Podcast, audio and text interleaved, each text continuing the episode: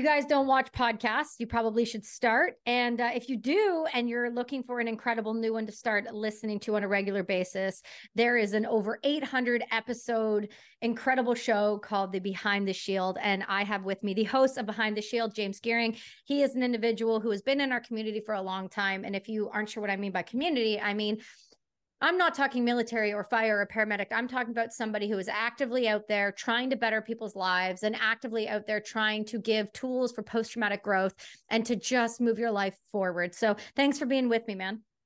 Yeah, thank you for having me. I think, uh, like I said, we've been synergistically moving in parallel for quite a few years now. So uh, I'm honored mm-hmm. to be on the other side of the microphone today. Yeah, absolutely. I want to talk all things about you, but first, before we get into everything, uh, quickly, why don't you tell everyone who you are, a little bit about your background, and then I'm going to dive in afterwards. Okay, beautiful.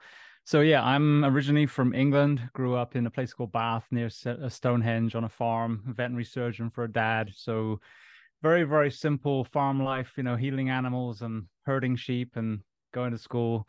Um, and then uh, life took me on a pretty interesting journey. I went into the world of stunts um, after being told I was colorblind. I could never be a firefighter, which I wanted to do. Um, Cliff Notes version. I uh, go to Japan as a stuntman, meet an American girl, get married, and when I'm there, I have this epiphany at 26 years old that I can see colors, and maybe I should challenge the the system do so, name some colors in a doctor's office, and and then start my firefighting career, which was 2004.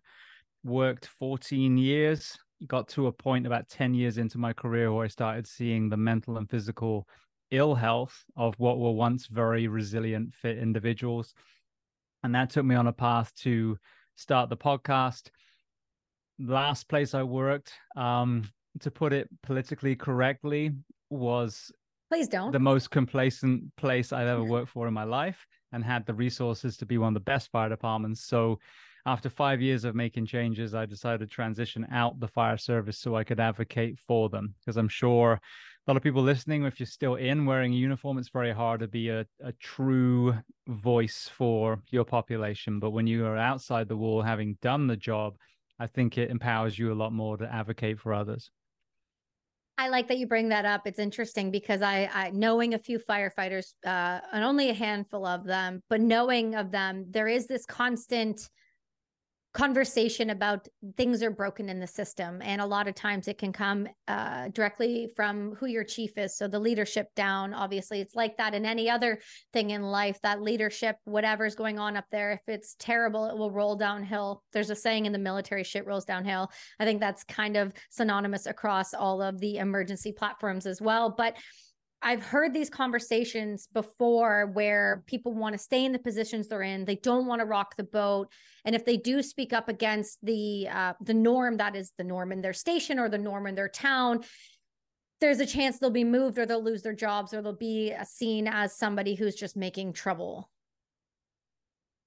What I've noticed is that some of the most, you know, respected voices in a lot of these professions are not received well in their own fire department that is the irony. So, you know, there'll be people in other states, other countries that revere and not revere in a kind of idol worshiping, but but just really want to hear what they've got to say and the truth they bring with them. But um, that phrase, I think, is you know the prophet's not received in their own land.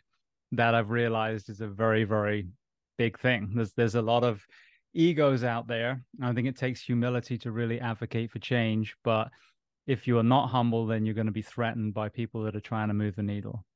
Is that where you think it comes from, an ego based issue? I think it is. I think um, it's also, there's a lot of people that climb promotional ladders that maybe haven't spent a lot of time in those positions. So then when you have people who have really spent a lot of time boots on the ground, you know, questioning, hey, why don't we think about doing something differently? If you've flown up the promotional ladder, you have to have a pretty solid amount of humility to go tell me more. You've been mm. there. I haven't. Let's have a discussion. If it's a fragile ego then it's a threat. It's a it's a the threat of revealing that you don't know as much as you should. Mm. and i think that's what makes a lot of people push back.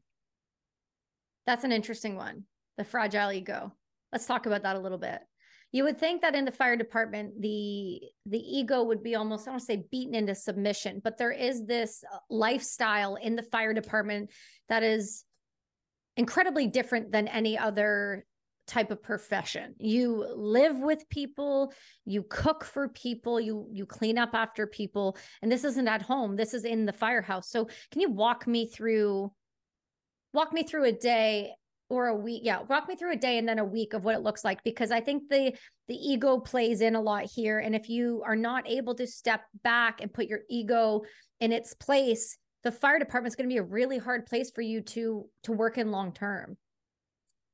Something that i realized and you know we're all guilty of it. That's the thing. When i was a wide-eyed fire recruit i wasn't aware of you know all these things leadership and mental health and you know tactical fitness. I mean i knew i had to run and and be in shape but then you go in for the fire service. I, I had the fortune, in my opinion, good fortune of working for four different departments. I worked on the East Coast and the West Coast, arguably one of the best in the country and one of the worst. So got a very kind of gypsies view of of the entire profession. Um, but right when you walk through the door at the firefighter level, we believe a lot of our own myths.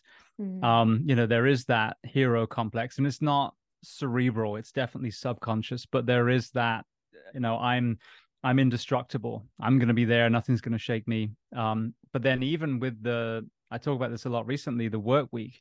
So if you hear a firefighter talking about their schedule it's like yeah i work one day on two days off or i work just you know 10 days a month. And people are like oh my god i want to be a firefighter that sounds amazing. But then you unpack it and this is like actual work nearly the whole time. It's a 24 hour shift now, a civilian workday is nine hours with a one hour lunch or, you know, 30 minutes and two 15s, whatever it is. So it's an eight hour day usually. So it's three days mushed together is what they work. So it's three days on, one day off, or 30 days a month. So to be fair on the upper echelon, even at the front door, a lot of us believe our own mythology. But then as you start rising the ranks, there is that sense of well we did it so you should do it too. Mm. you know it's mm. the way we've always done it. And then you get that shift from operations to behind a desk. And now i think there's a disconnect again. And the people that are pushing papers forget some of them have flown up so quickly they were barely even there. What it's like to work decades being awake for 24 hours every third day especially in these busy suburban and urban departments i mean you're you you may lay down but you're not getting sleep. You're not getting you know deep nurturing sleep where you process mental trauma and your muscles that you've been training all day have the ability to repair and recover and your hormones regulate. So it's it's at every single level. And then if you go all the way to the top cities and counties the the bean counters now you have i mean it's it's nauseating but people still think that firefighters sit around playing cards, smoking cigars, and petting Dalmatians waiting for a fire. And in 2023, we're so bad at branding that people will say, well, why is there a fire engine at my medical corps? Well, we've mm. been doing mm. EMS for 50 plus years in this country. So that shows you how bad we are at storytelling. So I think that we've, we believe our own myths. We've done nothing to really educate the people on what we do.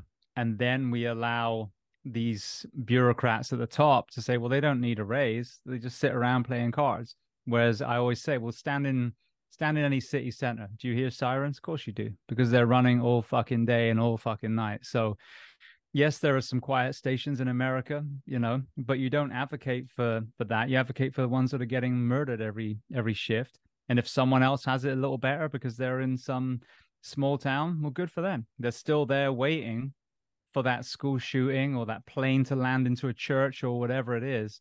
So, uh, you know, yeah. So, so there's so many levels, and I think this is what it's so hard. And then you add the fragmented element of the fire service. Even though, and I've heard you talk about this a lot, the Canadian military may not be perfect. At least it is all under one tent. The mm. American Fire Service, every city, every county, you know, literally invents the wheel from the ground up. And right. if there's ego problems, they won't talk to each other. Police and fire won't talk. City and county won't talk. And I've had calls standing literally on a road, and the dotted line on the road separates the county that I work for and the city of Orlando with a fire in a um, electrical unit next to a trailer park that is going to go up any moment and i'm arguing with the dispatcher just send me the city unit but they're like oh but we can't you know what i mean? And it's, it's that kind of thing too. So this is why it's so hard to unpack but you've just got to you got to start. You got to pick things because you know fire stations are getting closed down and and we're struggling to hire now and um you know firefighters we're losing we're burying them you know every single day you know first responders are dying. So it's a huge huge issue but if you just brush it under the rug and lean into that kind of like i said that hero mentality then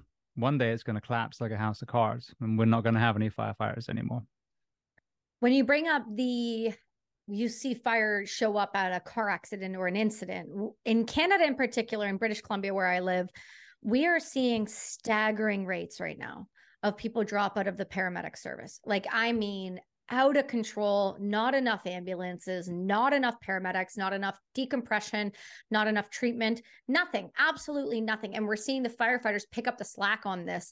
And I'm seeing more firefighters at car accidents and incidents than I'm seeing ambulances because we just do not have the people to do the job. So all of this weight is falling down on these fire departments and i always wonder because this is an area where i i am very over my skis it is not a, a, a part of the service that i understand well that i i know a lot of people in. It is a part of the service that i feel like frankly from society is very overlooked. If you look at police i'm talking maybe not federal police maybe looking at provincial and town your cities um, these these police departments these paramedics these firefighters.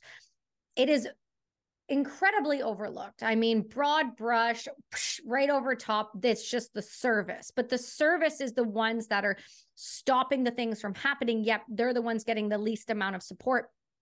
And I don't know how you change that.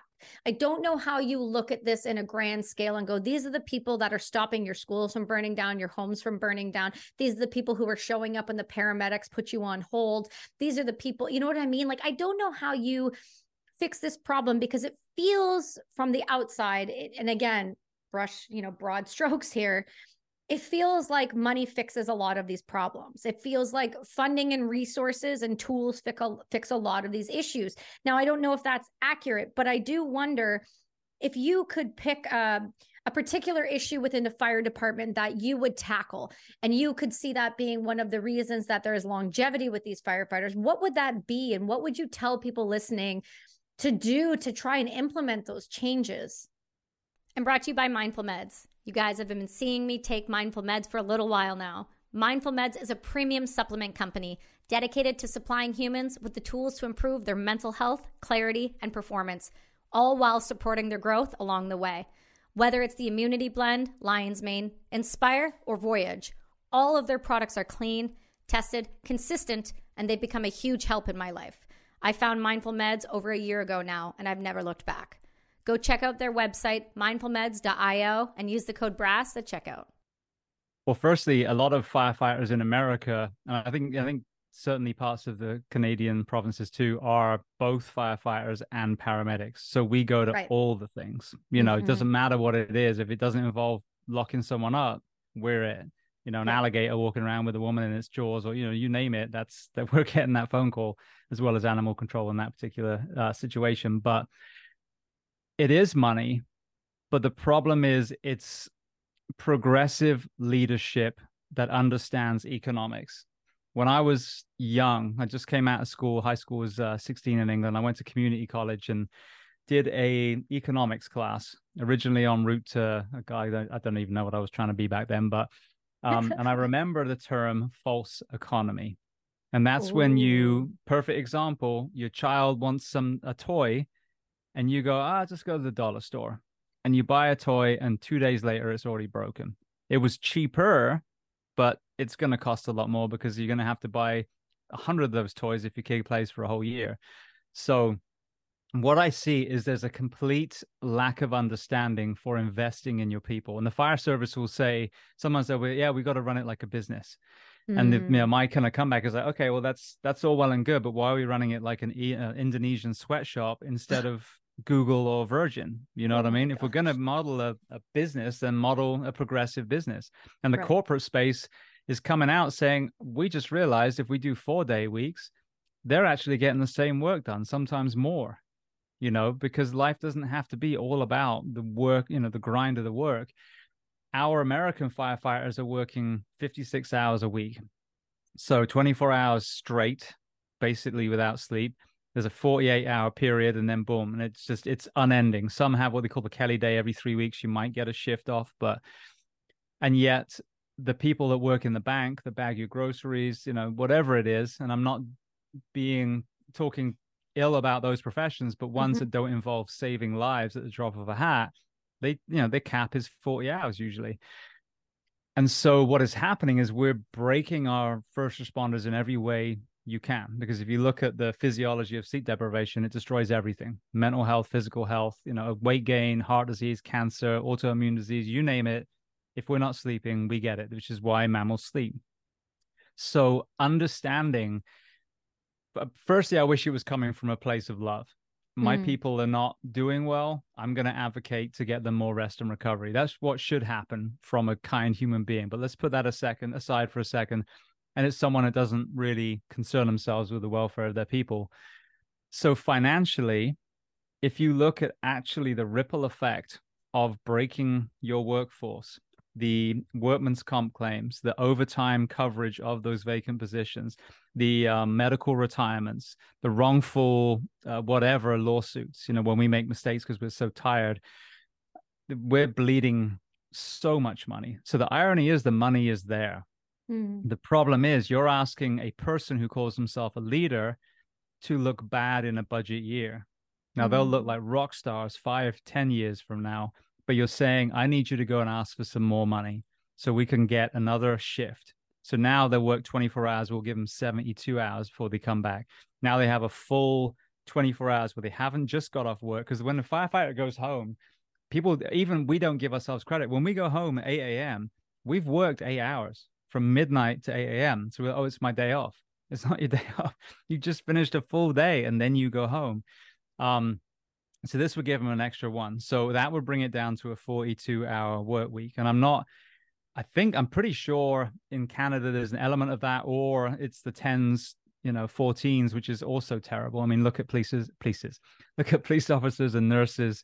You know, when you work those split rotating shifts, I mean, you don't walk into an ER and see a bunch of svelte nurses running around looking like they could compete at any moment. It breaks no. them down as well.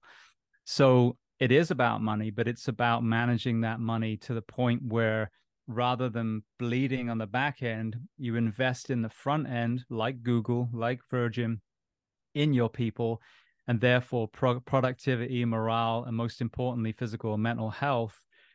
You have a person who has a long, healthy career and then after 20 30 years of service they have the ability to enjoy a few decades of retirement talk to me about sleep deprivation uh, this is something if you are a regular listener of ours you know that a lot of people that have been on this show uh, sleep deprivation is a part of their life whether it was when they mm. served or now or in their new professions but the long term damages of sleep deprivation on the nervous system, on the hormone system, on, on quite literally your entire existence. And doing these split shifts, I want to understand a little bit because it would seem like, in my opinion, doing split shifts, whether it's 10s or 14s or or doing the 24 hour, it would seem like there's got to be a better way to formulate a schedule for these people so that they're not constantly sleep deprived because we understand i mean for god's sake it was like one of the most known things we used to do in the service when we got a terrorist. We sleep up you. And we do it in training. We do it prior to deployment. We sleep fuck you. We literally go, you're not sleeping for X amount of days, and we're going to see how you react to it. Most of the time, you kind of lose your marbles a little bit because sleep deprivation is acceptable when you're getting ready for war, but it should not be acceptable when you are doing a job in North America and you are doing it for pennies on the dollar. So, talk to me about sleep deprivation, the split shifts, and how this affects everything from your hormones to your life, your family unit. So, I'll precursor that or or preview that with a conversation I just had with Seb Lavoie. I don't know if he's been on your show before. Seb Lavoie. He's Seb a Canadian policeman. He's you should. He, he's an amazing guy. Did a Seb, full like career. Seb, RCMP. Seb's a very good friend of mine. There we go. So I was I'm like uh, Seb. Yeah, I know Seb. Yeah, actually, well, it wasn't Seb I was talking to. I just did a complete random tangent. Seb is amazing, but it wasn't him Yeah. thinking about it. It was uh, another friend of mine who's a Marine recon um, veteran, Mm. but also a, their human performance guru. Okay. And um, Z, that's what I was thinking. Um, Miguel, we were talking because I'm about to participate in a collation of research by a really well respected research organization because we've lost so many people locally to suicide. A local Mm. businessman actually funded this this study. Um, and just by twist of fate, we happen to have one of the most revered research human performance and robotics organizations in my town. It's, it's it's crazy. So anyway, he's on this panel. I'm on this panel, and he was asking me about what you're saying, and I said, well, you know, there's a lot of uh, figures out there that you'll hear people say, well, if, you know, one night without sleep is like a blood alcohol of 0.1. Um, and I told him, yeah, and that's true. But if you think about most research, who who are normally the subjects? More often than not, if it's something that doesn't involve a specific disease process, it's college students that may party a little bit, but spend every night in their bed. So here's what's terrifying. That's one night without sleep. Imagine every third day for 10, 20, 30 years. And so he was asking about research. I'm like, we don't have research in this. And again, I think partly it's no one wants to open Pandora's box Mhm. and the fact that it's clearly obvious what the problem is. And, you know, the, the reality is you don't need any fucking research. It's right in front of your face. But anyway, I digress. um, but he's so we were talking about, it, and he's like, I've just realized if you presented a study on how firefighters actually work to a research organization, they would not be able to do it ethically Right. that's the mic drop moment you know what i mean now the the impact is everything. And so when you have for example the the kind of looking down the nose at the fat police officer some should never have been hired. So let's take them out of the equation completely. But That's let's different say it was conversation. it is it is. But let's say it's you know the drill ground full of resilient fit men and women day one of the police service. And then you put in those shifts and the same with the fire service same with dispatchers even you know? I mean there's that's a group that's forgotten about a lot but physically let's talk They're about a- police and fire They're a great additive. They're a complete like I- they do not just side tangent. The responders. I have a client of mine who used to be an M1 dispatch operator. When just one second here. When did we stop realizing that these people pick up the phone and sometimes on the end of the phone is a child going somebody's in my home and killing my parent. When did we not look at these people and go they need the amount of of support networks and financial resources as a military member as a firefighter who responded to the dead body? Like i've heard recently very little information about their support networks and their systems in place to prevent burnout. If anything, I hear people do it for no more than five years and they absolutely leave just destroyed and have to go into a completely different profession, completely different. And I never hear people talk about these people like ever. no i had um beth bauer socks on she was one of the dispatchers for the paradise fire the one Yeah. that you know burned an entire california city to the ground numerous people died and she would have this you know begging please help me help me and then it would just go silent. Yeah. the big thing with the dispatch community firstly with sleep deprivation circadian rhythm you know you hear people oh when you wake up first you know look at the sun for 15 minutes and all that stuff. Well that's resetting your circadian rhythm. You would naturally do that if you weren't in 2023 or 100 years ago. You wake up and it would be you know the sun would be rising.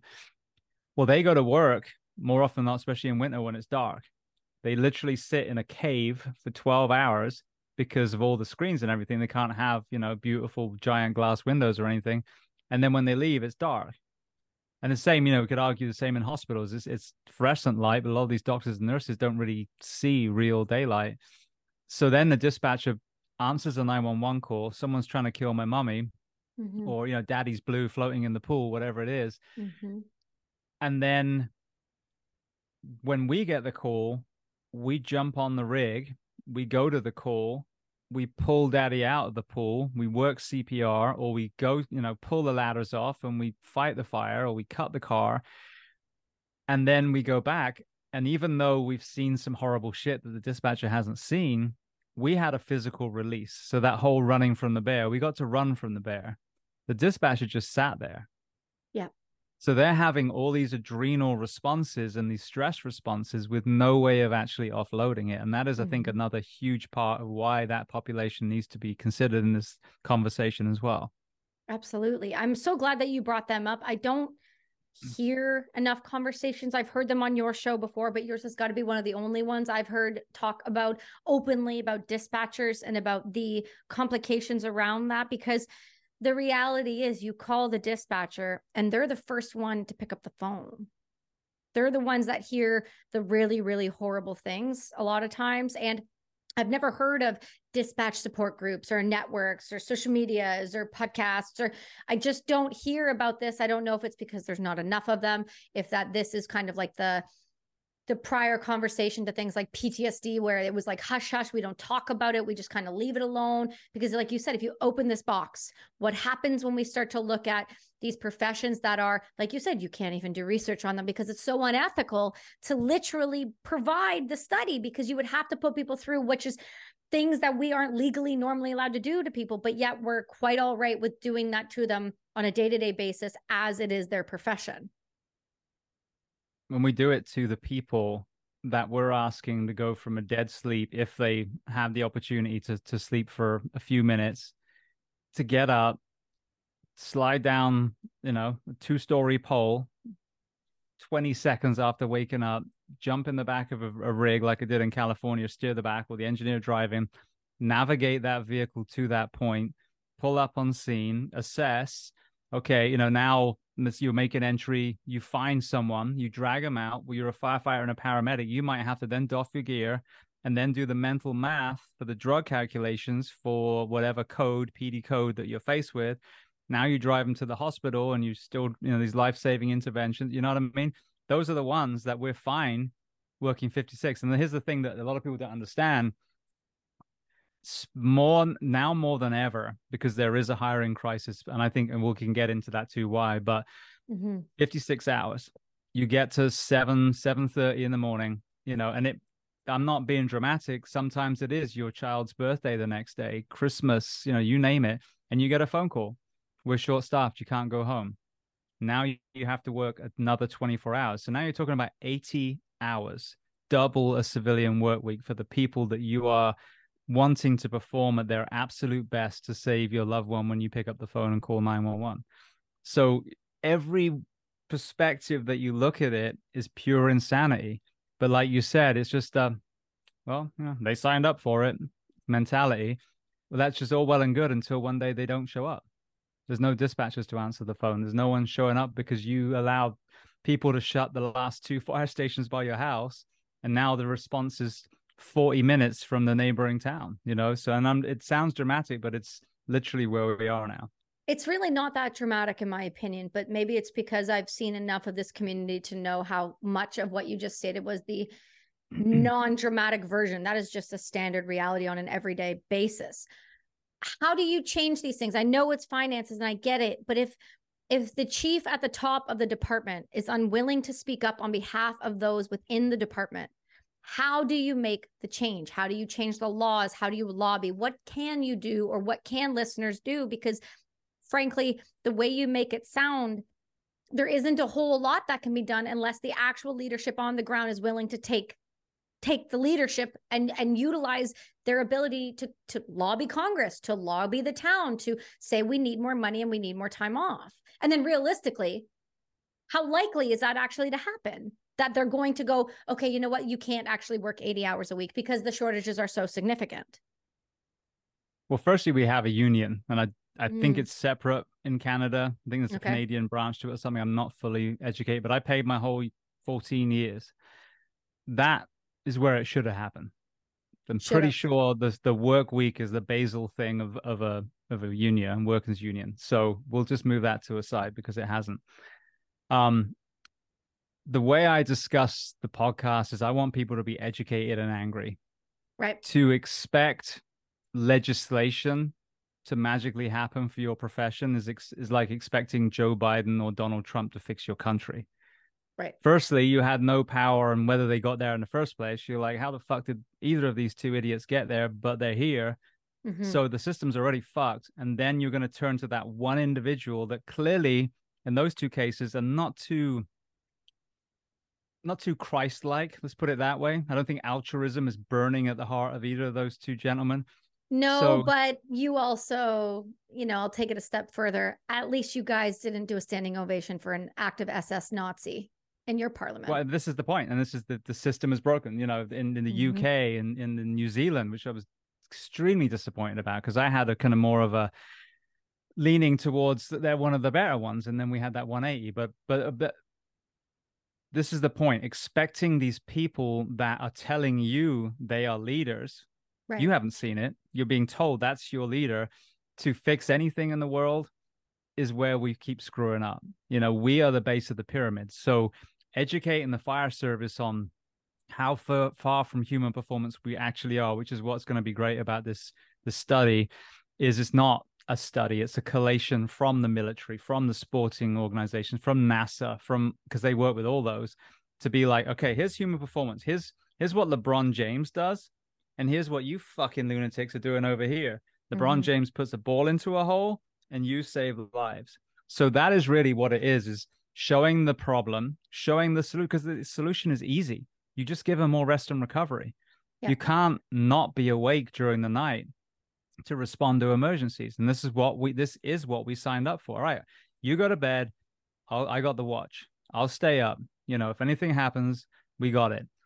But if you're going to ask someone to do that, at the minimum, it should be a 40 hour week. I would argue even less. If you really look at it, I want these people to be at the top of their game. So this is the thing is educating them on all the negative sides, not only chronically, but acutely. How many times do you hear of a fire engine or a police car plowing into a family in an intersection? Well, are they bad drivers or they literally have a micro sleep because they're so exhausted? How many times as a police officer, not the black and white, you know, clearly mm. this was wrong or clearly this was right, but the gray area ones, how many times have they said, well, how, when did you last sleep? How, have you been forced to work extra shifts? I know they reach for the, you know, the driving license, but at that person, when you're sleep deprived, you yeah. know, and as you said, you start hallucinating. In in that split second, he's reaching for a gun. He wasn't. But is right. that the officer's fault? You mm-hmm. know, or is it the environment that he works in? Then add lack of training, other stuff. Now you've made a perfect storm for some horrendous mistakes. So this is it. It's, it's the education piece, getting past, you know, oh, sleep deprivation is an issue. I work for a place, the last place, and they paid a local sporting performance place to do fitness classes. And one woman gave a, a, a talk on sleep, and then she walked out. Yeah, you're you you need more sleep, and that was it. No Great. solution, you know. And it's the same with me, like with the mental health conversation. Yeah, we need to remove the stigma. I don't. And, I don't think that's. You know? I don't. I you know that's something I want to I want to address, and maybe maybe you'll agree, maybe you won't, maybe it'll resonate. I don't think the stigma is the issue. I think the stigma is long gone. I think that there's always going to be a subset of the population that may be a little bit older that sit in that stigma conversation, if you will. Maybe the, you know, the firefighter that's now in his 50s and the 60s, or even his late 40s, or the paramedic or the military member but I maybe it's because of the community I'm in where it's just constantly in the conversation. I don't feel like the stigma is the problem. I feel like undiagnosed traumatic brain injuries, I feel like undiagnosed post traumatic stress disorder, hormone issues. I think there is a larger conversation here and it is not the stigma. I think that it is the the stigma was how it started, but it is not that anymore. And the fact that we keep leaning on that it's the stigma, oh, the stigma is the reason why the, the there's 44 suicides a day. Well, that's just in America, first off. And the the idea that we can't we can't heal our community because the stigma is so large or mental health day or our suicide prevention month these are all social media days that are brought up to bring awareness to something that we're all chronically aware of. And in most of the time, it's in the forefront of our mind and it's right in front of us every waking minute of every day. Because after COVID, I have never seen. Hey, humans, I know you've all been seeing me drink HVMN's Ketone IQ lately. This is a game changer. Jet fuel in a bottle. I use Ketone IQ for everything in my life, whether it's running, cycling, podcasting, or just the extra boost that my brain needs. I won't lie, it helps push me to the next level in all things. I love Ketone IQ and what HVMN stands for. Go grab some shots today at hvmn.com and use the code BRASS20 and save. Anything like it. I have never seen this many people struggle with mental health at the pace that they are. And you can't sit there and say, well, it's the stigma. If it was pre COVID, okay maybe we're still talking a little bit about mental health stigma but i'm not i'm not saying that's coming from um, the first responder community or the or military community but now after covid post covid you're talking about the entire globe this entire rock that we are floating on in this galaxy this stigma does not exist anymore. We are all incredibly and culturally aware that there is a mental health epidemic unlike anything we have ever seen. That's not the problem. It's just not. And anybody who says, well, it's the stigma. No, no, no, no, no. It's not. It's the ability to fix the problem. It's the financial implications that come along with the stigma, if you will. Because most of these professions, if you speak up and say, I am struggling with X, Y, or Z, you are now off to the side and you're no longer deployable. You're no longer can work on the force. You can no longer carry a gun. And now you've not only let yourself down, right? I'm using bunny quotes here if you're not watching, but you've also now let down your team because you're not there to pick up the slack that you've just left those other people because of your mental health issues to pick up. So, yes, it's stigma, sure. If we want to keep leaning on that, then we're going to run into these problems for the rest of our lives. But we need to get outside that. It's not the stigma, it's the ability to fix the problem and the constant pushing of over pharmaceutical medications to make people not be able to even have the clearance or jobs or guns to do the profession they need to do. I just, the stigma shit drives me nuts. I'm done with that. We all know about it. Why aren't we fixing it? We don't fix it because if we fixed it, then we wouldn't. if we fixed it, then people wouldn't make money off of us. That's just what it feels like. And maybe I'm overthinking it or I'm underthinking it or I don't have the master's degree or doctorate to say that, but I feel like a decade and a half in this space, I feel like I have a little bit of an understanding here to say that this shit is not the stigma anymore. This is the fucking inability to fix the problem or the want to fix the problem, or the individual is unable to fix the problem because they don't have the finances to take time off on the job or they're afraid they'll lose their goddamn jobs. Sorry. I digress. No, no, it's it's good. I'm gonna I'm gonna add on to that with a, with a kind of analogy because I agree completely. It's okay. Stigma is box checking. Call right. me, the phone number, you know, all that mm-hmm. stuff. When you decided to start cycling, mm. firstly, how did you find the people that you were going to use to program and train with and all that kind of thing? How did I? Mm-hmm. I just I just started reaching out to people. I just started saying, "Hey, I want to do this. How do I do this?" That's it. And then they helped you and then yeah. you got a bike. And was yeah. the the goal that one day, you know, you're gonna get to a speed of seven miles an hour and and get to the finish line eventually? Or were you like, if I keep training, I'm gonna get better and better and better and I'm gonna be a really good cyclist?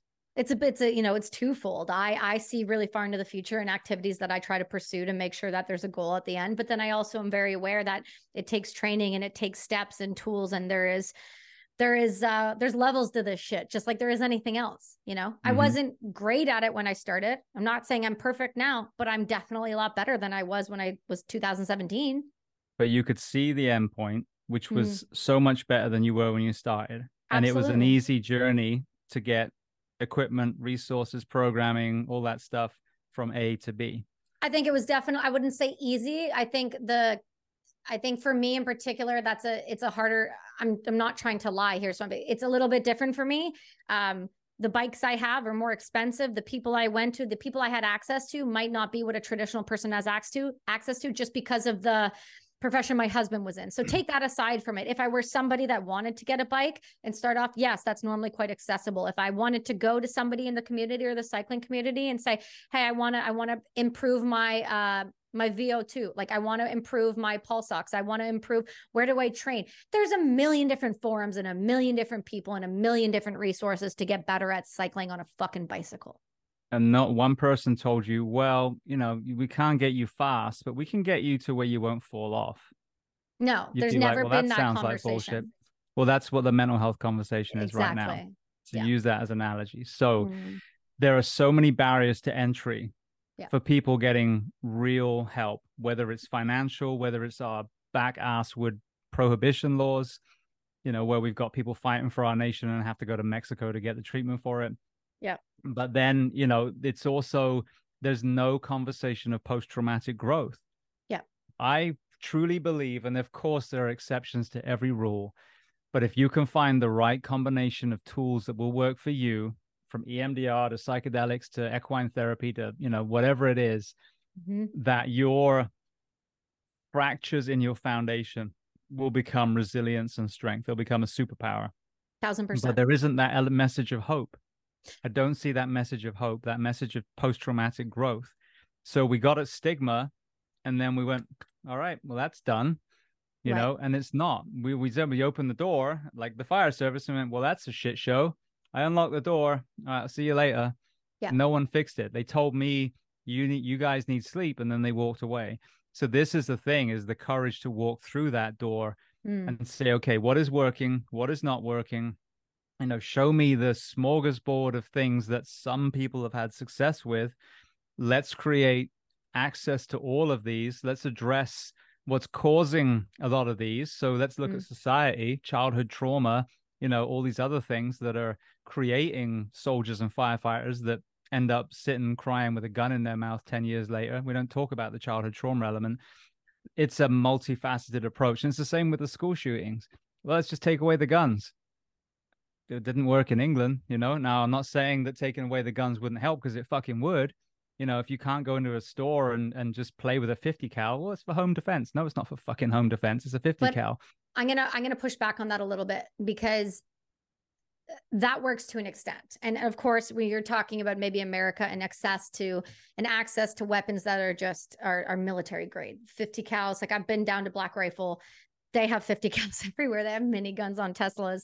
You know, these weapons are normally, if you hmm. go to Canada, like you, there's no chance in hell. But I, I'm going to push back on that a little bit because I'm going to give you a scenario as to why I believe that is not the answer.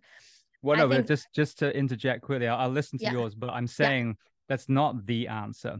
Correct. it's a multifaceted approach but the only thing that happens when these god awful tragedies happen and they're sticking microphones in parents faces oh your kid Yeah. was killed how do you feel is that they'll they'll separate like a world war Two, uh excuse me world war one flanders fields are you Mhm. pro-gun are you anti-gun Mhm. they won't talk about psych you know psychiatric meds childhood abuse No. you know video games you know the, the the conditioning you get operant condition you get from playing video games sleep deprivation bullying all these things that create this perfect storm. So is are guns an issue? Absolutely they're an issue but they're only you know a piece of the pie. And if we don't have that whole conversation two camps pro and anti guns form mm-hmm.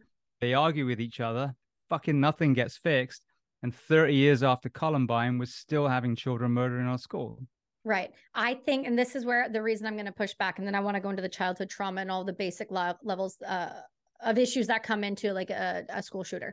So, the thing that's most fascinating is we kind of have this, we had that experiment happen in Australia, right? Where they took all of the guns from everyone and they're like, we're not having guns. There's guns in Australia. You can get guns in Australia because bad people know how to get guns. It doesn't matter if you take the guns away. The majority of the issues come from aftermarket guns.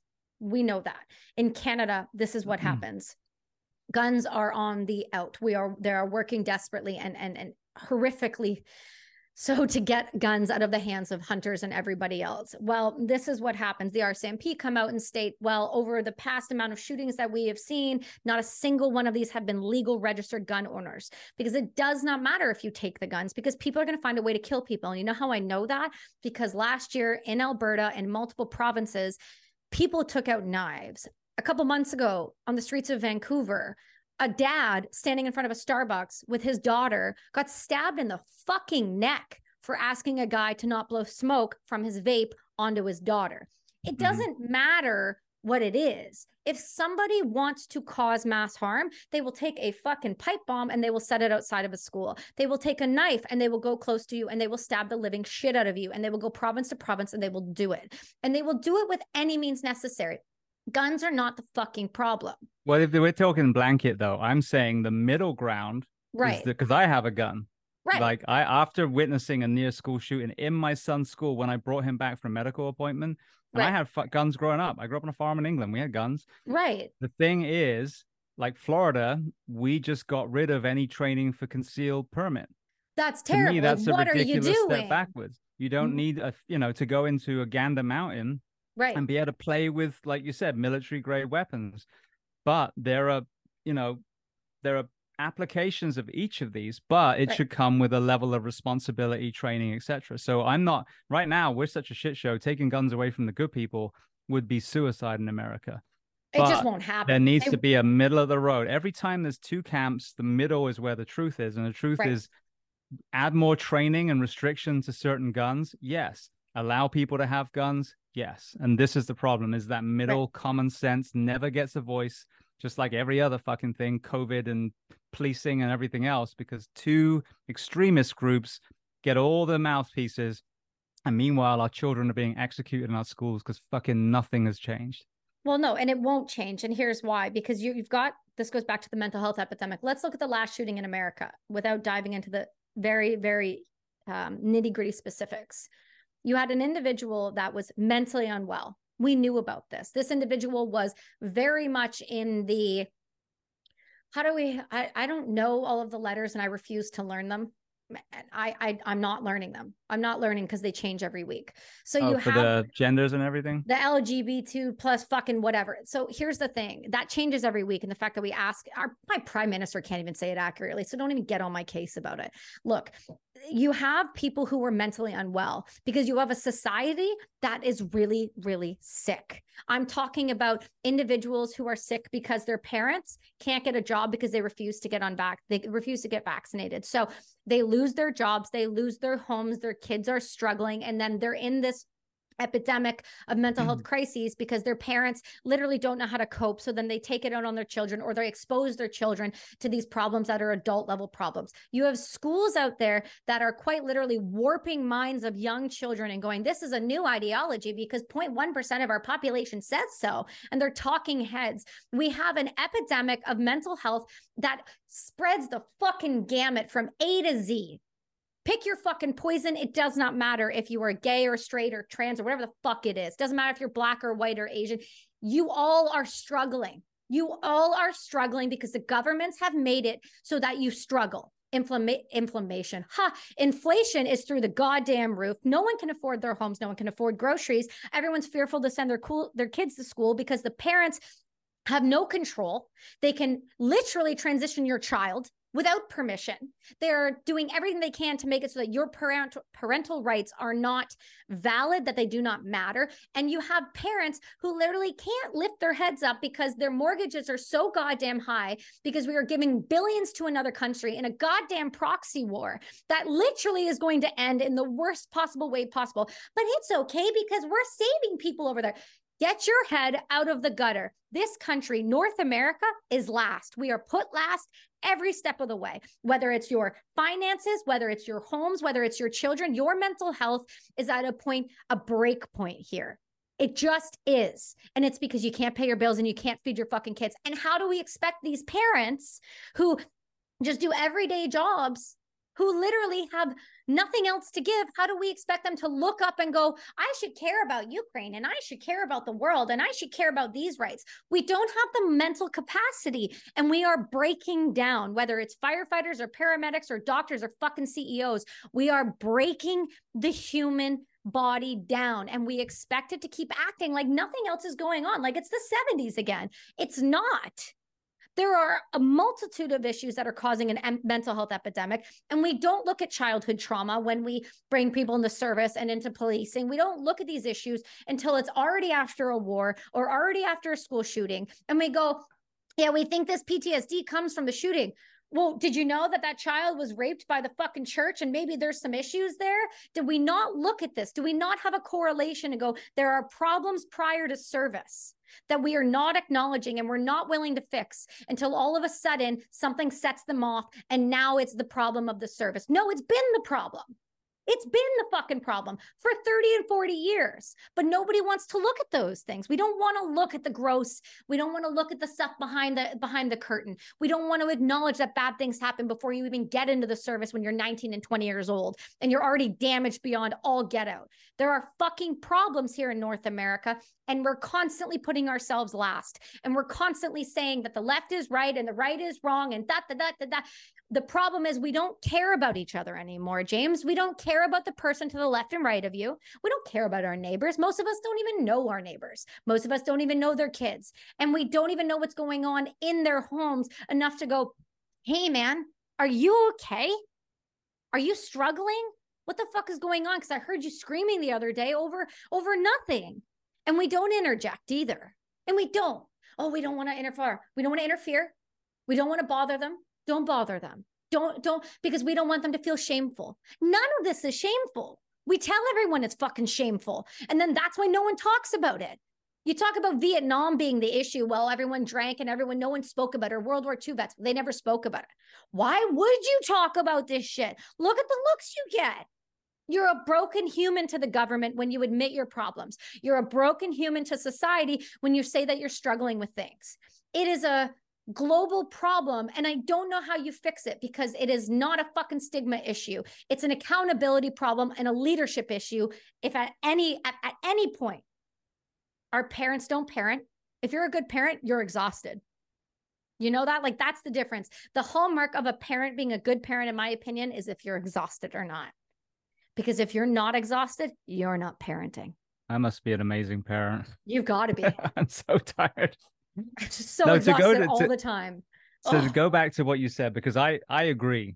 I agree. When you look at gang membership, addiction, prostitution, homelessness, etc., etc., they're all mental health issues. And I always say, think about a preschool full of children of all colors and creeds. Some will will end up, you know, becoming this gender or, or this sexuality, whatever it is. But they're little blank canvases of joy running around you know, chasing balls and and laughing and you know, looking at balloons and all the things that we did when we were two years old. And then life happens. So we have the potential for being incredibly kind, compassionate, you know, human beings. But one of the biggest eye openers to me is when I started doing, you know, the the early life stuff, which was pretty much from the beginning, but it was kind of by accident. And then I had learned, you know, saw some things about childhood trauma, and then I started being a little bit more courageous and and opening doors, never ever ever pushing someone into it, but opening doors of specific areas. Like you talked about, you know, rough childhood. Do you want to expand more? You talk about the World War II generation. I bought into the facade, greatest generation in the world. Came back to ticker tape parades. You know, they rolled up their sleeves and they rebuilt America. Actually, more often than not, Granddad was a drunk, and he was a domestic abuser and all these things because mm-hmm. he kept it bottled down. And again, was that all World War II?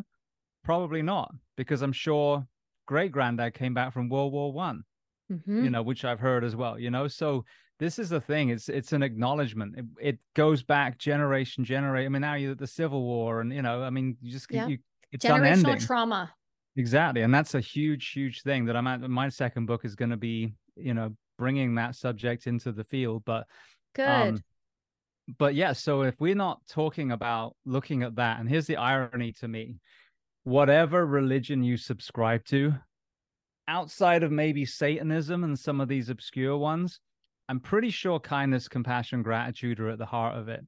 Yet mm-hmm. we have people that walk out of these buildings proud as punch on a Sunday morning, for example, not picking on one particular religion, have their breakfast at whatever cafe and continue being fucking assholes for the next mm-hmm. six and a half days, six, six and a half days.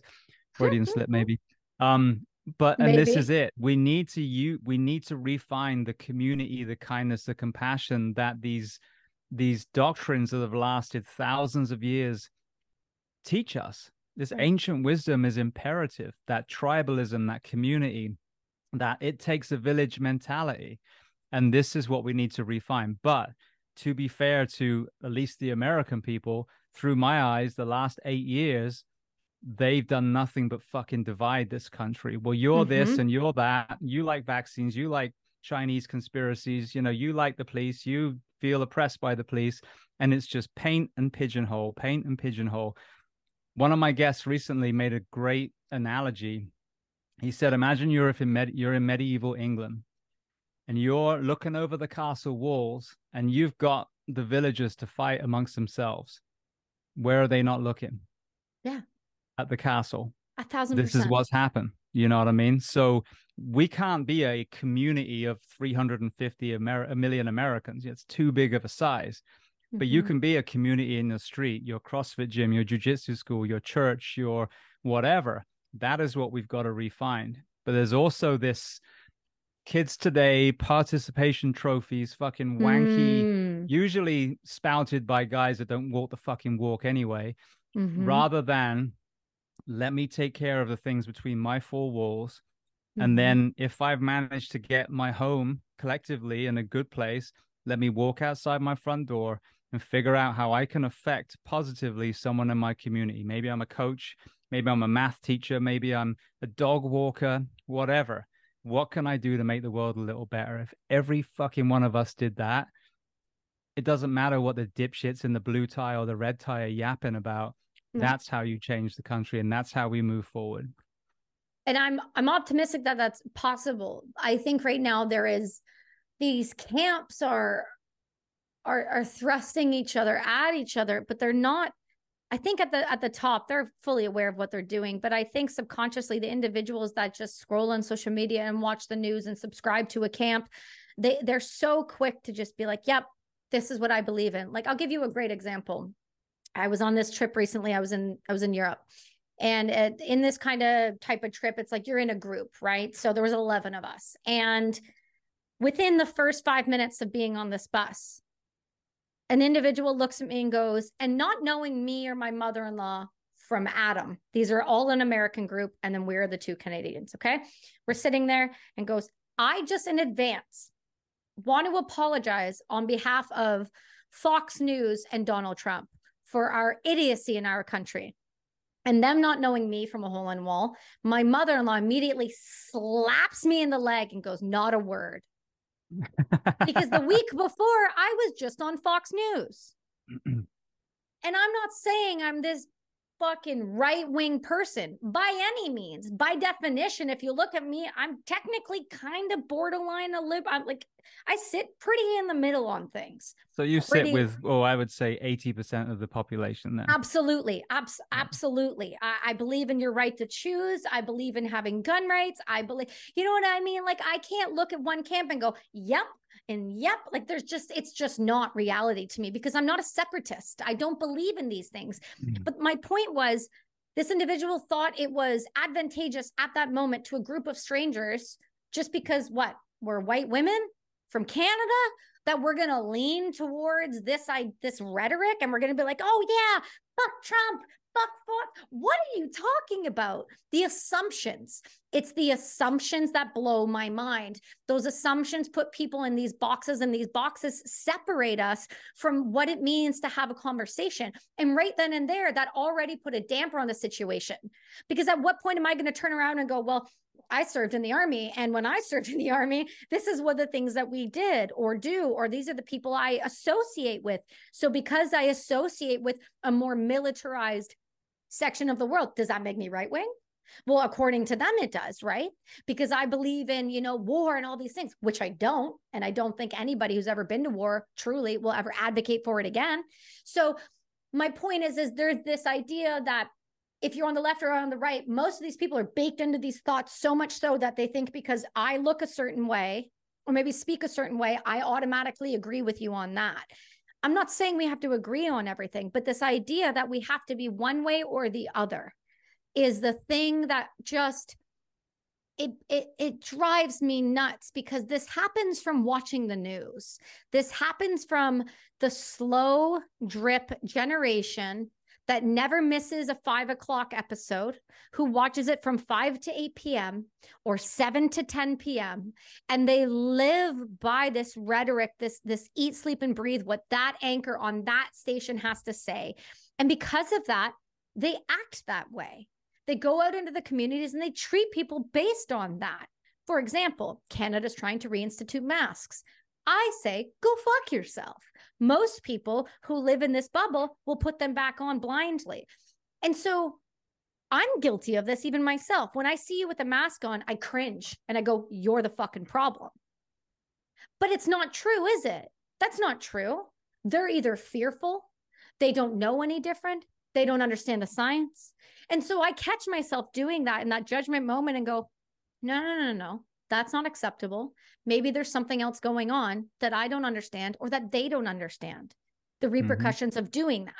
And it takes it's hard to do that it's hard to sit back and go oh maybe that wasn't cool or maybe that thought of mine wasn't wasn't helpful or or pro- proactive in any way shape or form but none of us do that right the majority of the people will see the mask and go fuck that person and that'll be the last thought about it which i i just don't understand how we get people to see that these thoughts this division is not the path forward in any way well i so I interviewed a guy, Larry Doyle, a year ago, almost to the day. And this, the reason I know exactly when it was is A, Hurricane Ian obliterated mm. his home a few short hours after. And B, oh. during that interview, my German Shepherd, my beloved Nini, died. I took her to a kennel, did the interview, a bunch of missed calls, and oh, Jesus, you know, got James. a heartbreaking voicemail at the end of it. But Larry was revered when journalism was still journalism mm-hmm. and to mm-hmm. give you a kind of to illustrate what an amazing man he was or is but i mean in, in the journalism world when uh, nelson mandela got out of robben island he was the first one to interview him wow so you know we're talking about a real journalist and uh, i asked larry an amazing story amazing life story i asked him how the fuck did we get here mm-hmm. and he said in the 70s and 80s the news stations, you know, the, the corporations that owned the news stations had other companies that made the money. So the news stations just told the news, right. which is what I grew up with in BBC. I mean, I, I would still to this day, it may not be perfect, but you kind of get the news on the BBC, not mm. opinions mm. and all that stuff usually. So he said there was, I forget exactly what it was, but there was a shift and they were like, all right, now we need to start making money from the news.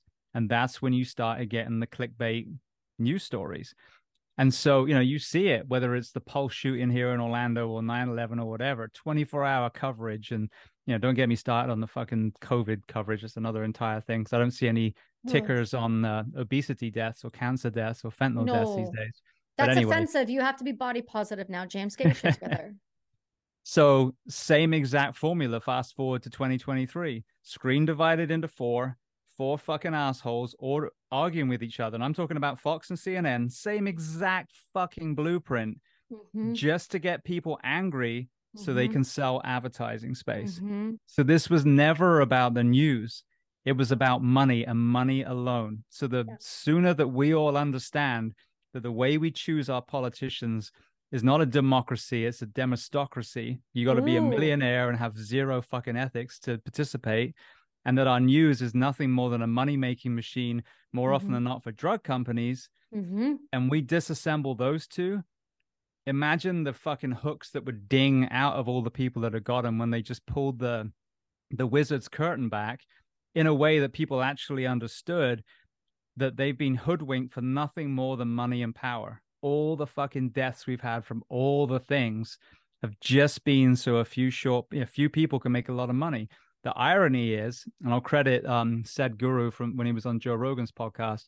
He made a passing comment. Joe said, "Yeah, but the drug companies," and he was like, "Yeah, but they." I forget what he's saying, but you know, the, the compassion needs to go to them too. And I realized the mental health crisis extends to these politicians, these mm-hmm. corporate, you know, heads of corporation, because the only way that Kelsey or James could go to sleep at night knowing that OxyContin or cigarettes or fucking Big Macs are killing hundreds of thousands of people is if you're a fucking sociopath.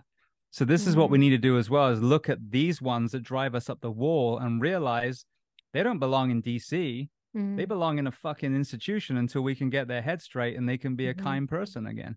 So this is the problem. Kind of like the fire service from the politician down to the the probationary firefighter, we've got to address it at every single level. I I heard someone recently talk about this about how the uh, I think it was on Rogan again the slow drip of they were talking about excuse me the USSR and this idea ideology that they're going to just unleash and let kind of be a mind virus and you're seeing it. You're seeing this marxist idea of life and this socialistic way of through the universities and you're seeing these people be taught this next generation i'm i'm genuinely very afraid for. Um i'm not going to lie i do lose sleep a little bit at night when i think about these high school college uh, age individuals going through these programs because i see it in elementary schools in canada with SOGI. I'm not sure if you're aware of the nationwide protest that happened last week with the individuals um, that were quite we were literally protesting across the country and all that we were asking was very clearly take the sexual ideology and brainwashing out of our schools. Like it's not we're not asking for much. And the prime minister as well as the entire school board and legislation reached out. And i have the email which went to my son's school board stated that we were all a hate group. We were this was muslims and christians and black people and you name it just standing there with signs like just leave our kids alone just leave our kids alone. Teach math and science and economics. Just teach what you need to be teaching and shut the fuck up about your sexual ideology. I don't care what you do on the weekends. I don't care how many rainbows you have. Leave my fucking kids alone. This idea that we're going to fix these people and that this that this way of life is just going to do an about face is a genuine concern of mine for this next generation because you say yes let's show them that this was planted let's show them that the money you know the, this is a money making machine and they're using you to make money here's the thing man thing about brainwashing is at a certain point you can show them all the evidence you want you can go look man look at all this. I can prove it to you. I can prove it. I can prove it to you with science, with your own science, with your own empirical data. At a certain point, man, the brain just goes, nope, this is where I stick. And I think part of the problem is during COVID and post COVID, so many people are at that point that whether or not we literally sit them down and show them, it's not going to matter anymore.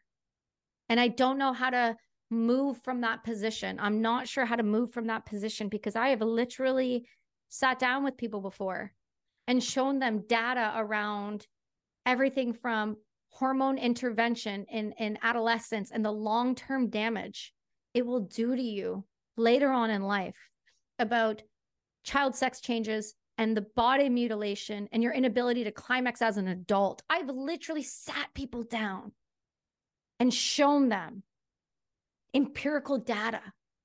And they still go, no, you're wrong.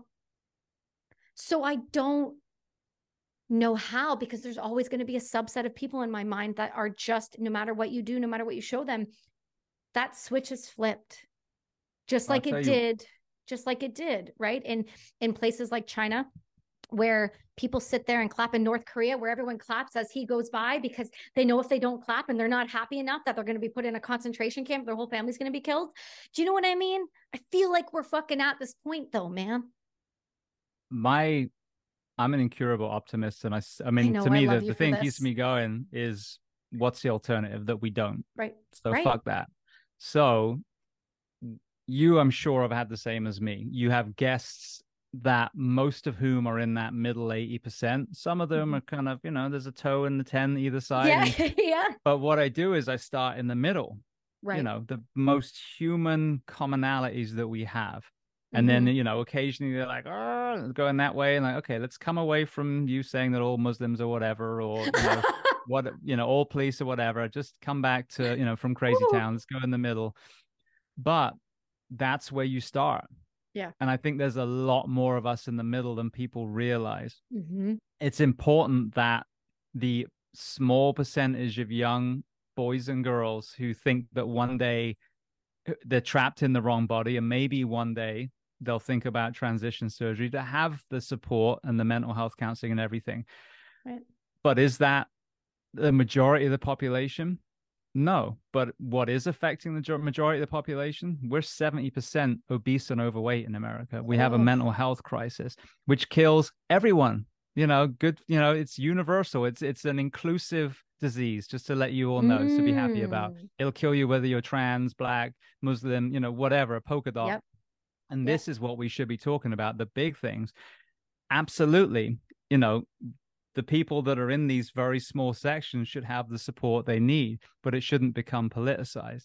Right. But I do believe that 90% of what we hear is from these two slithers of extremist fucking nutbags that manage to grab the mic over and over and over again. So I think that the way we move forward is we rem- we we refined the middle group and then at, they they get bigger and bigger and bigger and bigger and that is where that is where we make the change because you are someone who's transgender who lost their best friend or or a loved one to an opioid overdose or suicide. Do they care about that? It doesn't matter what genitalia they no. want they fucking care about that. Right. that is where you pull people together and which is why you know i mean the last 3 years what an amazing opportunity to unite a country and both sides chose to divide it further. You know what i mean? So this is the issue. Until we and again, it's not waiting for some fucking messiah to get in some government building. At the family level and the community level, we start pulling each other together.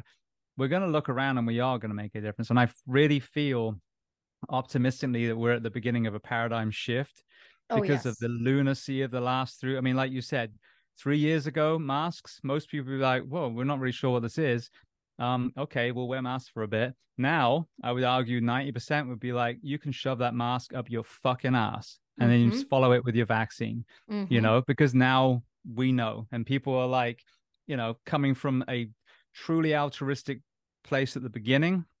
And then at the end, they're like, but you didn't tell us the truth about all this stuff. Right. So now I would argue they've been shifted. So to me, the only way that we can really stop that from happening is start with the normal people in the middle and then mm. try and expand out. And before you know it the majority will be there where you know the common sense lies. And it's not saying oh well you know i'm i'm all for the insurrection. That's where the fucking common sense lies. No it isn't. You're one of the no. nutbags over there. We're talking about in the middle where we want our kids to be educated have real food in their schools pe music arts have a, an experience that will set them up to be a kind, compassionate, driven, you know, young man or young woman when they get older. So to me, we got to find our true north in the middle. And I think that there's a way to get there. I think the reason I get so fired up and so irritated is because I mean, uh, like me, you have children and and you understand that children are malleable and they are supposed to be the next generation. Well, this next generation we've set up for failure. We've shown them that the way that you move forward is through anger and yelling and kicking and screaming. And if you're not getting you what you want, we're going to protest and burn your whole fucking city down. I mean, not Canada because we can hold ourselves together. No offense, but you know, I've just watched. I've watched this rhetoric, and it's it's been concerning on several levels. But when you start to blanket call parents who are literally from every walk of life a hate group, I mean, when you start to openly say things like that and celebrate Nazis, and you literally start to slide backwards. It is a concern that, yes, things I can be optimistic because I do see the pendulum shift. I do see the swing happen because, I mean, look at this. SOGI started in 2018. Nobody batted an eye, nobody said a word until their children started coming home with documents on how to masturbate in kindergarten, hide it from their parents in British Columbia, right? You, mm-hmm. know, you, these things have to come to light. It's going to take time, but in that time frame, children were damaged, mindsets were broken. But we've changed laws and rules in the country that I live that you can't even ask what happened as a child because it is not affirmation and you will be charged with a hate crime. If James, if I don't call you he or him, you can charge me with a hate crime under the Criminal Code of Canada. You know, that's what I'm saying is some of this stuff, it's hard to be optimistic because it's written into law now, mm-hmm. right? These things are not easy to change once that happens. That's a concern to me when you start to legislate things, just like in America, the way you guys have legislated and changed a lot of the laws. You guys have a federal capacity to do that, but you have a state that can block it. We don't have anybody in Canada that will stand up to the federal except for in Alberta, which it's the Texas of Canada. Let's just be honest with ourselves. So you know you have these things i'm i'm i am optimistic and it doesn't sound like it but i truly am because i think that it takes it takes people you have to be optimistic or or what are we doing what are we doing all of this for? What is the point? What is the point of the protests and what is the point of speaking out and the podcasting if you're if you're not optimistic? You know? It's about hope. It's the same with the mental health conversation. Right. If you're just saying, "Oh, you can probably deal with it ish," your Ish. 5 mile an hour bike ride, yeah. that's not hope. But if you can say, my friend Chad, who's a real Mm. person, who was a Green Beret qualified, never actually got out because his alcoholism, you know, grabbed him again, childhood sexual abuse, and then became a firefighter about 10 years, was clean, and then kind of hit a plateau. And then when I knew him, he was a coach at our gym. I watched the decline. I went to his house and he literally told me, All right, I'm going to try rehab one more time. And if it doesn't work, I'm done. Yeah. Something shifted. Hope Yeah. the, the cumulative element of all the human beings that have been with him at that point where he found hope. Now Mhm. he's three, four years sober, runs a CrossFit group called Recovery RX that, you know, addicts get together, you know, recovered addicts or recovering, um, and work out every Sunday in the Jacksonville, no, where is he? St. Augustine area. Um, that's hope. You look at Mm. Chad and you're like, well, fuck me. If Chad can get through his alcoholism, so can Right. I. And I think it's the same with this. And the irony is, just like with the fire service, you don't need to innovate. For most of the problems that we have, you simply go back to the way we lived 100 years ago. You Mhm. don't spray your food in chemicals. You know, you don't buy them in, in packets. The kids run around. We walk and cycle lots of places. The air is clean. The earth is fertile. If we just reverse engineer the damage from the, the negative side of, of um, technology and keep the CT scans and, you know, the things that are really awesome, Mhm. anesthesia, kind of like surgery when I'm not awake. It's kind of a, Yep. you know, cool thing Huh. then we can move forward. So this is it. It's just getting people together and things like this, this amazing medium that is podcasts, for example, where there's no filters. You and I get to have a conversation. If someone chooses to listen, Mm. which is also awesome, they can hit play in their car, mow in the yard, whatever, and go, huh, I'd never thought of it that way because I listened to them talk for an hour and a half rather Mhm. than a 60 second bullshit clickbait you know, whatever on Fox or CNN or whatever wanky, poor excuse for a news channel is out there. And now you get to tell the whole story and you sow seeds. And if there's enough seeds sown, Mhm. parents will get together and go, you know, unite and go, the whole school doesn't want this thing. I'm all Mhm. for sexuality. I think America, it's so funny because for the longest time, we've been so far the other way. Mhm. John Rambo can murder 400 Viet Cong on the screens of America, Yeah. but they blur out a nipple. God forbid that shows. You know what I mean? Now we're all the way this other thing. We're like, yeah, we'll cut everyone's bits off and they can be whatever they want. So again, middle of the ground, middle of the road. The body is a beautiful thing. Age appropriate sex education is important, but you can't go one extreme to the other. And this again Yeah. illustrates my point. The normal people in the middle. I don't want my child learning about sex at 16, fumbling around with a condom and then throwing it away because he can't figure it out and then he gets someone pregnant. You know what I mean? I want my kid and I have taught him. He's a he's a boy, so we have, you know, male conversations, age appropriate for the last few years, and he's 16 now. I learned from a, a, a classroom, even though my dad was a vet, and I realized that animals have sex, but they told me you pray to God and he puts a baby in your tummy. I'm sitting Oh. there at 12 years old going, so it's like sheep fucking? And then I'm like, okay, now I get it. You know what I mean? I don't want that either. Yeah. So there's a happy medium, Yeah.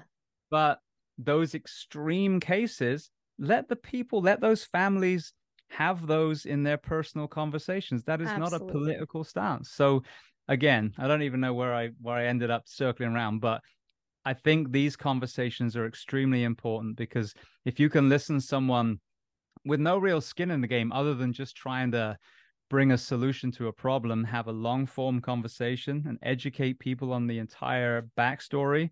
Mhm. You know, I'm not a expert in anything, but I'm somewhat well versed now in, you know, physical and mental health in the fire service and the, you know, our elements of our job that kill us. You know, you listen to hundreds of guests that I have on my show talking about all kinds of things. Eventually you're like, huh, this sleep deprivation seems to be a thing, doesn't it? And then you Mhm. start researching it. And then you go, I think we should change the shifts. you know? So yeah. I think this is how we fix it. We turn off cable television. You know, you don't look at your fucking social media unless you've got it groomed for nothing but positivity and fitness and nutrition. And then you just start finding, you know, educating yourself. I've been a student for now for seven years on this podcast. I normally, obviously, I know I'm the guest here, but usually I try and shut the fuck up and let the people just teach me and ask questions that people listening will want answered. Um, and that is it. I think we we need to go from this look at me insta famous bullshit back to you know what can i what can i do to be part of the puzzle part of the tapestry that is my community yeah i think that's incredibly well said and i think andy stumpf would echo your sentiment shut the fuck up kelsey as he says to me often um, but it's true when you you become a student when you do shows like this the amount of things that you've learned, the amount of things that you've been exposed to, the amount of uh, ideology, left, right, centrist, these things happen from conversation, right? And people would say, well, there's a million podcasts out there. Yeah, but do you understand that the percentage dwindles by episode five, by episode 20, by episode 100? Now you're talking, you're in the two top 2%. Talk about hundreds, talk about almost cracking a thousand to where you're at with Behind the Shield. You're in top 1%. The people that want to do these types of professions, talk on these podcasts, put themselves out there where they can think, talk and think. Because a lot of times, I don't know about you. Do you ever have these moments where you start a sentence and you start to think about the question? And it's not that your idea changes, but it morphs into this other sort of thing because maybe you've never thought about it before that way. Yes. And also, my favorite thing, you probably have this too as a host, is someone goes, I've never thought of it that way before. And it's not oh, that you brought some amazing thing, but you've maybe combined their love for whatever when they were 12 and their, you know, DevGru sniper role. And, the, and you know what I mean? So yeah, it's, it's these synapses that start joining, which is beautiful to watch. It's my favorite thing in the whole world. I think that's partially why I do this because let's be honest with ourselves. I mean, why else do we do this? Why else do we sit across from people and and ask their opinions on things? You want to learn. You become a student of life. And and I think that's the beautiful thing about podcasting is you become a student of life. You become a student every single time somebody sits down with you. It's not like a university where you pay to go into this thing to learn a topic you thought you wanted to know about. Most of the time you talk to someone and it's uh, conversations go completely and then you just go, "Well, I didn't need those notes. We're we're on a different thing now." You know, mm-hmm. it's it's a beautiful it's a beautiful thing to be able to do um, i'm not sure how much longer in canada i'll be allowed to do it but until i'm told no i'm gonna i'm gonna do it and then i'm gonna move to where i can continue to do it and i know that you will as well i want to talk a little bit about why you started this podcast because you are well over 800 episodes in you do them constantly and you do them in a way that is so different than anybody else i've ever heard do man you put this isn't like a pretend for you. You put everything into your episodes, man, and you can feel it. The origin story is just a bunch of funerals. I mean, it's that simple. I mean, you you work as a firefighter and you see all kinds of death and destruction, and you know it's heartbreaking, but you're kind of in that mode. You know, you and then every we all have those calls that are a little harder. You know, the children and usually for people it's multiple casualties, which I haven't had many of those to be fair. But I mean, the kid I had a a couple of shitty weeks where it was almost nothing but kid deaths, and you know that that that blows. But when I got about ten years into my career, we had a couple years where I buried six firefighters that I knew. That's just the ones I knew, and we had a whole bunch. We had a suicide, uh, Chief Dangerfield, who left a Facebook post right before yeah. he went and took his own yeah. life. And the irony is, one of my friends, Dustin, who was episode 39, the first person to really truly bare his soul on my show. Um, he had navigated his way out of his own suicide attempt, and his friend had written his suicide note on the back of Dustin's suicide note. You know what I mean? So you oh talk about a God. blow.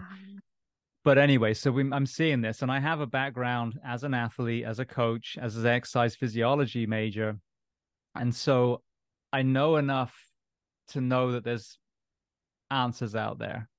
Mm-hmm. But I mm. don't know if you have it in your experience in the Canadian military specifically, but in the fire service, if I want to be a peer fitness trainer, I go and do a kind of wanky five day course and I come back as a fitness guru. If I want to be a mental health expert. And again, I'm not diminishing this. Anyone who steps up and is trying to be part of the solution is admirable, but you don't go anywhere for a week and come back as an expert. So what I realized is, you know, I, I even heard a couple of podcasts of people that were supposed to be, you know, the fitness person, and I'm like, you can't even answer the most basic questions, and I'm a fucking idiot, and I know the answer to that. So that was the thing was to really find the world's experts, whether it was mental health, nutrition, training, mobility, you know, overcoming back injury, you name it, anything that people were suffering from.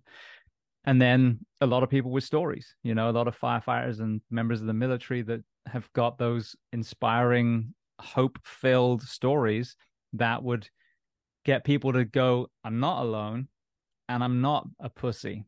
If mm. that Navy SEAL was in tears on behind the shield talking about what he went through, then maybe I can cry. Maybe I can mm-hmm. ask for help. So that was really it. And it just, it morphed, you know, as, as it, you know, I listened to Tim, Tim Ferriss talking about starting one. He's like, if you, if you make six, then you have a podcast. Mm. And then, you know, you get to a hundred or whatever year benchmark. And then another big pivotal thing for my podcast was come COVID, standing there in the middle, you know, it's kind of lonely in the middle all of a sudden. Where's everyone gone? Mm. Um, and then I'm watching the bullshit that is being put out, and I'm like, fuck this. People mm-hmm. are in their homes now. And I was doing so I did once a week for a very short time. Seven years ago, people returned emails. So I got a lot of yeses. Now it's like it's almost a waste of time sending an email these days. But mm. then I so I went to two because I had so many guests. I had two a week for a while while I was on shift still. And then uh, I transitioned out the fire service by that point to to make a difference from the outside. Um, and uh, so I'm just listening to this absolute bollocks. This this, you know, stay at home, order fast food and alcohol to your house, watch Tiger King. We'll tell you when you can come out. And I'm like, mm. you've just taken all autonomy from people. So I'm gonna put even more fucking information out. So I added an extra episode. So that was three two plus hour conversations a week. But the way I look at the podcast is it's a library you know someone can message me from nepal hey you know i'm a i'm a gurkha or i'm a you know a sherpa um you know and i've been struggling with addiction can you mm-hmm. help me i'm like absolutely you know you speak english you have wi-fi here's here's three episodes let's start with that and then let me know you know where we can go from here mm-hmm. this is what i want it to be i don't have any patreon vip access anything everything that i do aside from the book itself, which is the only thing that has a price tag on it, um, everything is free, free, um, open source. You know, because I just want people to have access to the solution. I just came across a thing recently, NuCalm. If, if you've mm. never heard of that, look into that. N U C A L M. Jim Poole is episode 806. Game changing when yeah. it comes to um, certainly, you know, deregulation of the nervous system, they got down regulation um, element to it. They got up regulation. So I mean, again, now that's hopefully going to change a bunch of people. All you're doing is you're just connecting the person in need with the person with the answer. That's it. So that's why there's passion because I still go to funerals. I did a every year I do a fundraising fitness competition called the 343 Hero Challenge. And on my book, it's not even my face because uh, you know I don't like showing my face very much, but it's the the names on my back first year, nine years ago, I did it. I had six names. I did it again two weeks ago, and I think it was 92 Jesus names. Christ. So people ask me why I'm passionate. It's like, well, until that fucking list stops growing exponentially, then you know my flame's never going to go out. So that's that's why you hear passion and anger and frustration sometimes because every single one of those names is a heartbroken family. So Oh, James, you got me there.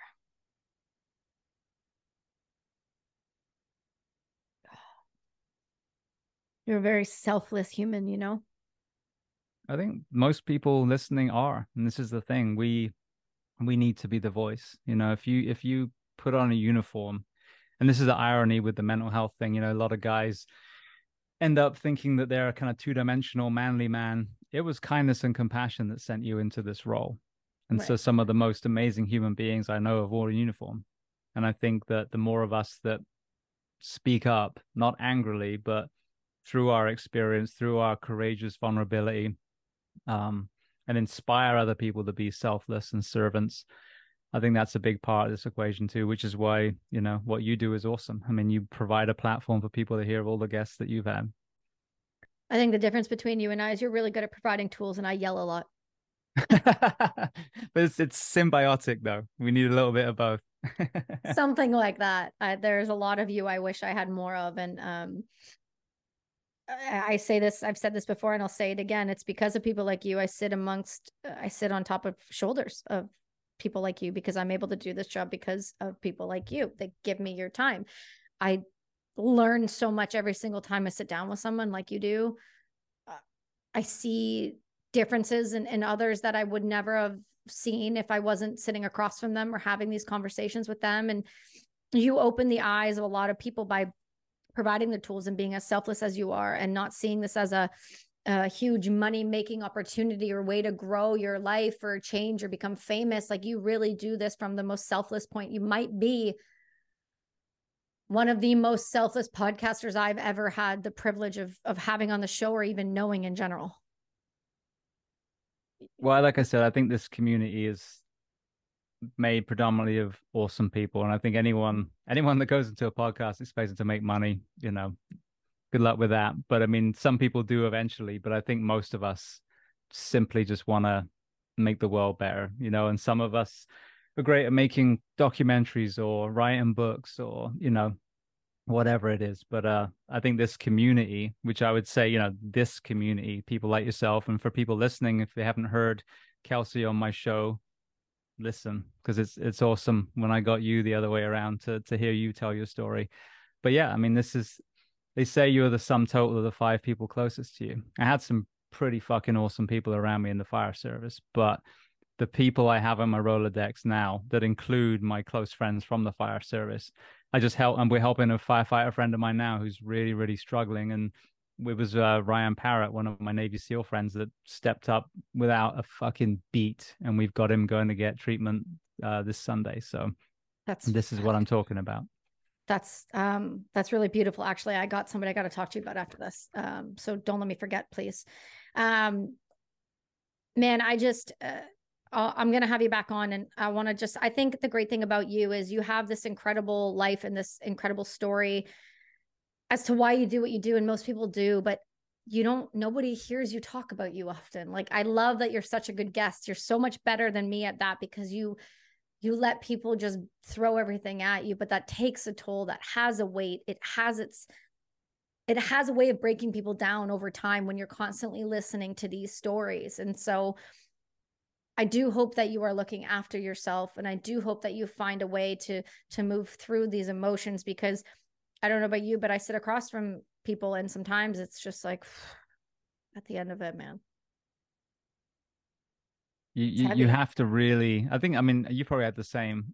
You go through this journey and I've had times I remember my wife was home one weekend and we were in the shower and I just started sobbing. And yeah. she starts kind of crying. She's like, What's wrong? And I'm like, I, I don't know. I literally don't know. And obviously it was taken on too much. And I talk about um, the Green Mile in the book because I love that as an analogy. You know, whether you're a soldier or a first responder, I'm sorry, you're um you're taking on people's pain, mm. but there's only so much you can take. And there's that other beautiful illustration that's I mean, a animation that's gone around social media of the guy that's almost full with black, and then he comes home and his dog comes to him. And then he hugs mm. the dog, and the dog takes, you know, the black. It's yeah. it's that. It's the longer I've done this, the more I've the more aware I am of when it's time to hit the pause button. And mm-hmm. I will. You know, sometimes, as you know, things happen. And you're like, okay, I'm going to have to delay it a few days, but I, I know you're there. So, but I do lean into a lot of the, you know, meditation, breath work. This NuCalm is is amazing. Um, community. I just spent three hours doing jujitsu today, an extra two classes back to back. So I'm like, I fucking need to, yeah. I need to get murdered. Choke some people. To, yeah, and I need to just be around people you know, and yeah. not think. So, absolutely, I agree with you. Whether you're a counselor, a peer support person, you know, a podcaster, a good friend to someone, you do have to, you know, I mean, the, that analogy is overused, but it's so true. The the airplane, you know, you've got to sometimes grab your mask before you help other people. So, I agree 100%. Well, good. I'm glad you're looking after yourself. That's all I ask of you is because you I think you're going to stand the test of time. And I think all of your episodes are going to be uh, profoundly useful the longer we go down this path uh, through this crazy world of ours. So, where can people support you? Where can they find Behind the Shield? How can they get a hold of you if they want to be a guest on your show? And more importantly, how do they just support James? I mean, I always tell people, let me grab my books. Yeah.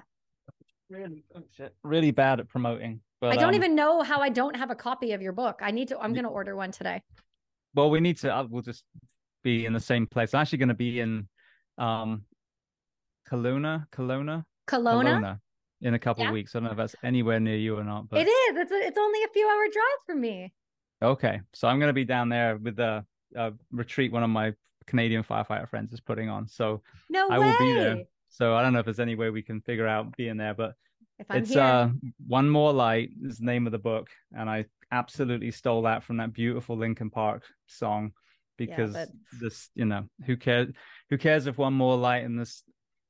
Who cares if one more light goes out in the sky of shining stars? I think I've got that right. Or stars, sky of a million stars. But anyway, every single life matters, which is why that whole what insert this life matters. Like, no, we all do. And the moment that we label ourselves, we've lost that entire thing. But so yes, you can get that from Amazon. It's on audiobook. Josh Brolin actually wrote the forward, um, which is funny because in the audiobook you've got Josh Brolin's voice, probably one of the best voices in Hollywood, and then you've got my squeaky ass voice reading the rest of the book. So, but um, so you can find that. Um, Behind the Shield is is pretty much I think it's Behind the Shield 911 on Instagram. That's the mm-hmm. main one I use. I have almost no luck with Facebook and SpaceX or whatever the fuck it's called now. Um, and then uh, you can find the podcast on all the apps. But I've, I do not know if you've realized this yet. The iTunes, Spotify, they only hold 500. So to get the older ones, you have to go to either my website, which is jamesgeering.com, or SoundCloud is where I host. So you can find every single one on there. So if you if you want one that's pre 300 ish, then um, go to the website. And I've actually got a search feature now too that I added. So if you go to the podcast Perfect. tab and you want to learn about sleep, just type in sleep. Give it a moment because there's a lot of episodes in there, so it takes a few seconds, but it will pull up all the things that you want. You put in Navy SEAL, you put in back injury, whatever. It will pull up, you know, hours and hours and hours of of solutions. So, dude, you're such a gem, man. You really are. Wow. Okay. Well, we'll put everything in the show notes. This will not be the last time you're on. We'll come up with a couple topics and we'll have you back on and we'll rant again together, my friend. Absolutely. It's been it's been amazing. We'll obviously do a second one with you on mine as well. Yeah, whenever you want, dude. I'm always I'm always here for you. Thank you so much uh, for just uh, humanity from humanity for just showing up and being exactly what you preach, which is the person that is there to help support each other, but also the person who gives the tools. And you are the definition of a true leader in this space. And I appreciate you. And that being said, everyone else go give him a follow, go give his Instagram a follow. It it's not just about his podcast. I got to tell you, you post really great reels really positive stuff, really uplifting things about that just happens in the world. And most of the time, that's where I see the most positive things. That's all my social media comes from from behind the shield 911. So thank you for doing that. And uh, we'll put everything in the show notes. Everyone else, you stick with me. We'll see y'all next week. You're always.